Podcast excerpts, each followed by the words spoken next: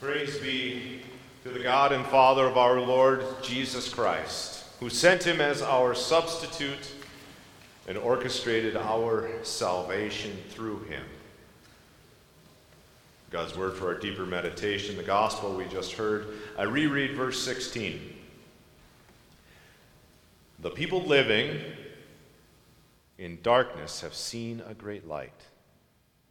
On those living in the land of the shadow of death, a light has dawned. Lord, guide us in truth. Your word is truth. Dear Christian friends, though we've got a little bit of a cold snap going on right now, I certainly hope that you all were able to take advantage of the warmer weather the last few weeks and take down your Christmas lights. As I was driving in this morning at 4, I realized that not everybody has done that, though. There's still some lights shining out there, but at this point, I think we're calling them Epiphany lights, not Christmas lights. It really seems to be one of the joys of the season, doesn't it? Those lights hanging on all the buildings, and now with all this new modern technology, the, the speakers that go along, so you get musical arrangements that go along with the, the flashing of the lights, brings a lot of joy in a really cold season. I have to admit, though, they aren't my favorite lights. My favorite lights, you don't really see a whole lot at this time of year. Though they do come with a really neat musical track that goes along with special flashes. And my favorite light doesn't come with the really cool colors of the Christmas season either. My, my favorite light comes kind of only in a bluish, purplish glow. Maybe one or two of you could have guessed what my favorite light is by now a bug zapper. As each one of those flies goes towards that bluish purplish light, there's a zap and a flash of light, and I smile a little bit more because I get to enjoy the evening just a little bit longer.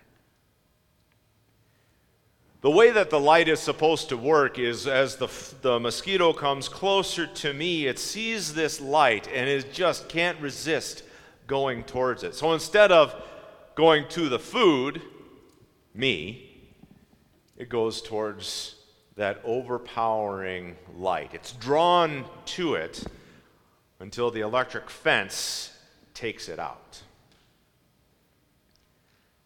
Being drawn to the light. Being drawn to the light is something that was of higher value in the older days.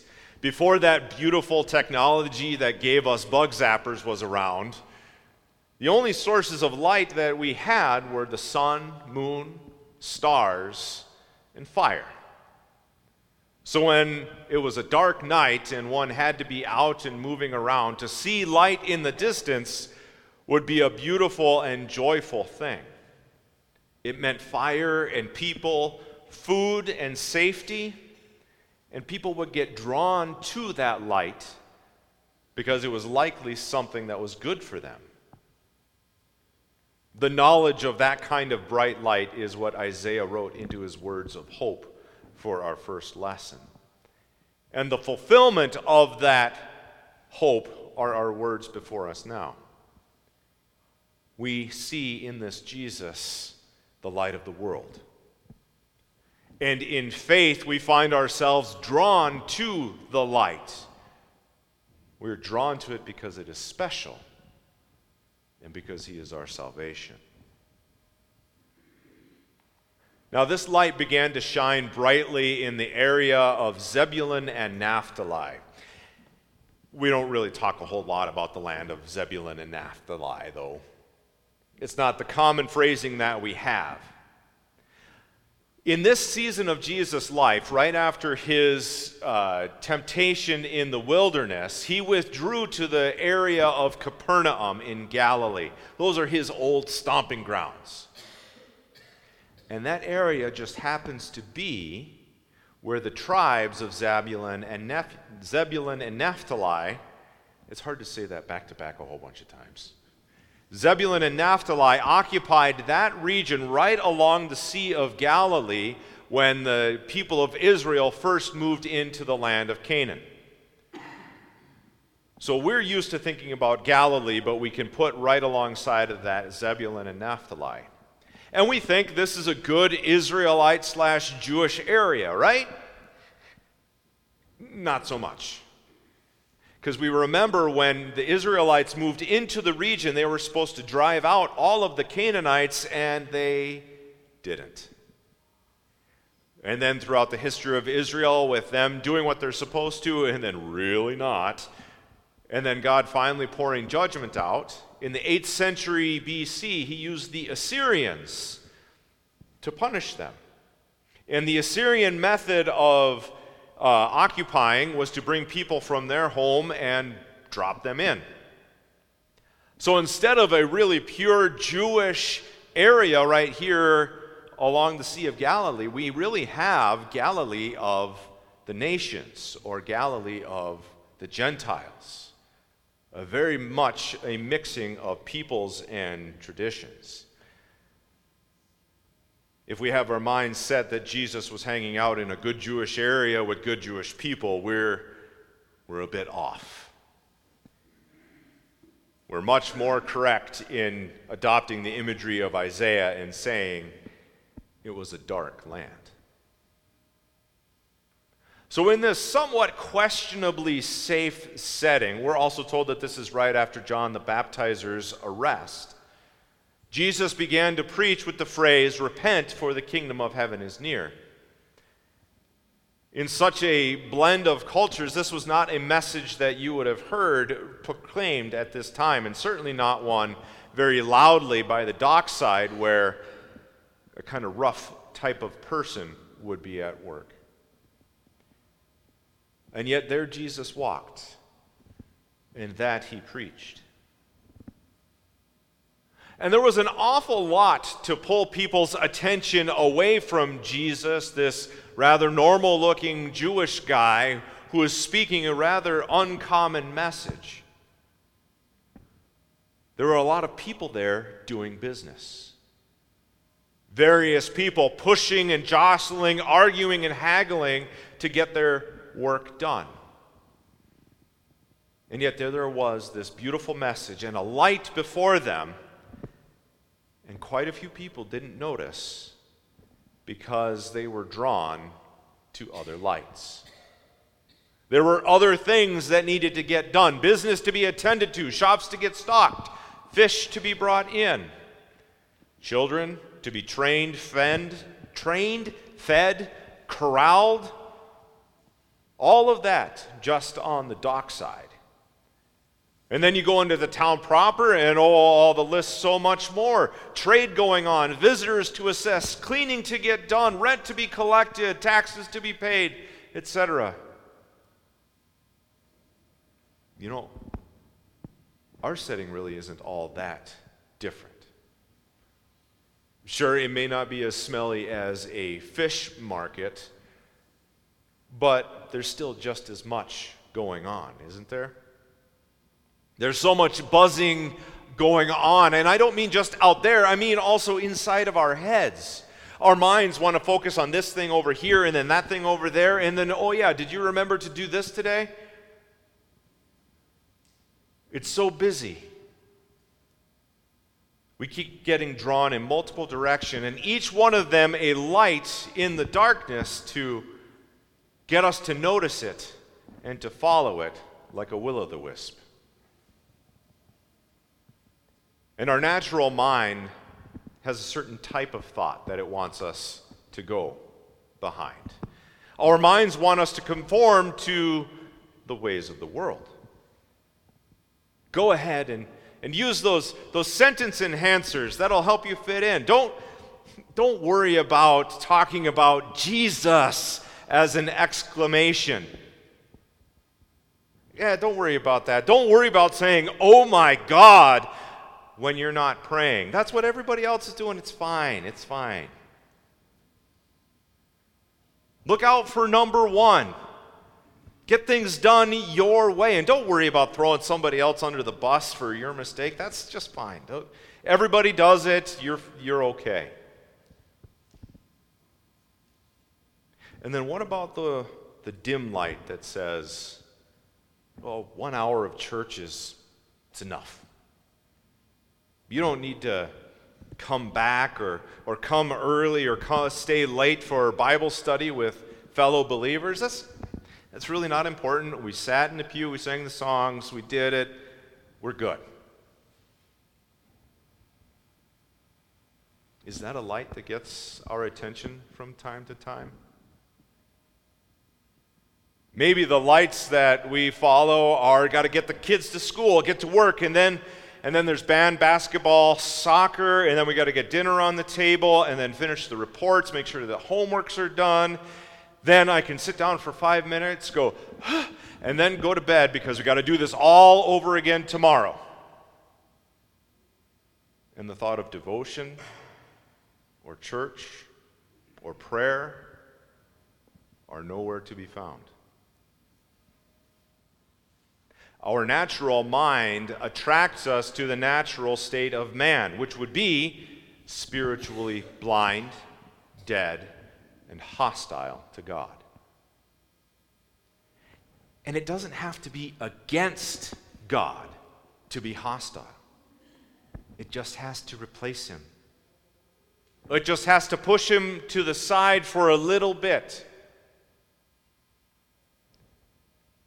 But this message of Jesus, it's different than those natural thoughts. It says, repent. Confess your sins. Change your mindset. Think of heaven because it's coming. Put God first in your mind. See, this Jesus, this light, it shines very differently than everything else around. And when something special shines like that, we are drawn to it despite the distractions. Like if you were walking down Midtown in, in New York City, it's a bustling place with all kinds of activity, many people, tall, tall skyscrapers, shouting, laughing, moving, music. Walking through this frenetic experience. And as you walk through, you see a flower in the middle of the sidewalk. And I don't mean a dandelion or something like that. I mean something amazing like a stargazer or a crocus. In this concrete jungle, suddenly a flash of silence, serenity, and beauty, something like that grabs your attention and holds you because it's special.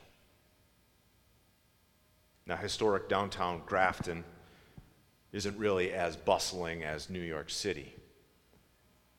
But there are just as many other lights that are floating around for us to follow, trying to grab our attention. And then we see a flower, the rose of Sharon. Jesus, our light, dawning on a land, a special light that's different than all the others. And Jesus is more than this message that he is preaching, he is that salvation.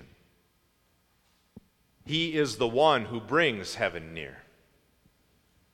The setting into which this light and salvation shone was what one Isaiah framed as one in the shadow of death. And the world still is, isn't it? How many slogans are out there that say life is hard and then you die? Or some variation thereof. How many out there in this world are totally consumed with the work of this world because that is all they have? As Jesus called his first disciples, he saved them from that empty conformity to this world. His light shone and his message penetrated, and he brought them to a new understanding of what their life meant as they followed him, they saw his miracles, they heard his messages, they learned more. As they saw him crucified and resurrected, they learned more. And because of their contact with this light of salvation, they grew. They grew in faith. And has he done any less for us? Well, our calling hasn't been from his physical body as we were out fishing in the lake. No. Instead, we have been caught by the net of his means of grace. His saving word has come to us in Holy Scripture. His Holy Spirit has come to us through the sacrament of baptism. And as we taste his body and blood in with and under the bread and wine in the blessed sacrament of communion, we taste his forgiveness. We see that he is good in that perfect sense. He, he saw the state of his people and then sent his son to rescue us. As we bask in the light, just like the disciples, we grow too. By coming into this world and sacrificing himself for us, he restored that lost relationship with God. He changed us from a people living in the shadow of death to a people with a certain hope of eternal life in heaven with him. And that truth changes the way that we go about our lives. Maybe not a whole lot in the function of the day. There's still school, work, meals, homework, etc. And though maybe we could do with a little less of that optional bustling, as Christians, we do that bustling not to fill our days with some empty, this is it type of mentality. We do the work of the day with the repentance in mind. And that is contrition and faith. That is being sorry for our sins and also trusting in Jesus, who came and saved us. So we make time extra and special to stop and block out all of those other lights to focus purely on Jesus and His light. His light has shone on us like a raging fire in the middle of coldest winter. When we should have been freezing and despairing, when there was no hope of us saving ourselves, He came and He warmed us to our bones. He brought us back to life, and then He equipped us with flaming torches of His fire to go out and shine that same saving light to those around so that they might see and be drawn in and made alive again in His light of salvation. Christians, there are many lights in this life trying to get our attention and draw us in. Every one of our natural instincts would draw us into something that would damage us irreparably, like a bug zapper. But a bug zapper doesn't really work all that well in the light of day. For us, people living in darkness, surrounded by sin and corrupted by it, a light has dawned. A special light. A light that is our salvation, that has burned away our sins. A light that shines so brightly that we can see the truth of those other tempting lights. Jesus has come. He has called us by name. He has written us into His book of life and welcomed us as His very own. Knowing Him, being found in Him and in His light, we now live our lives drawn further and further into His holy light. And may the life that you live shine a reflection of that great light which has drawn you in. Amen.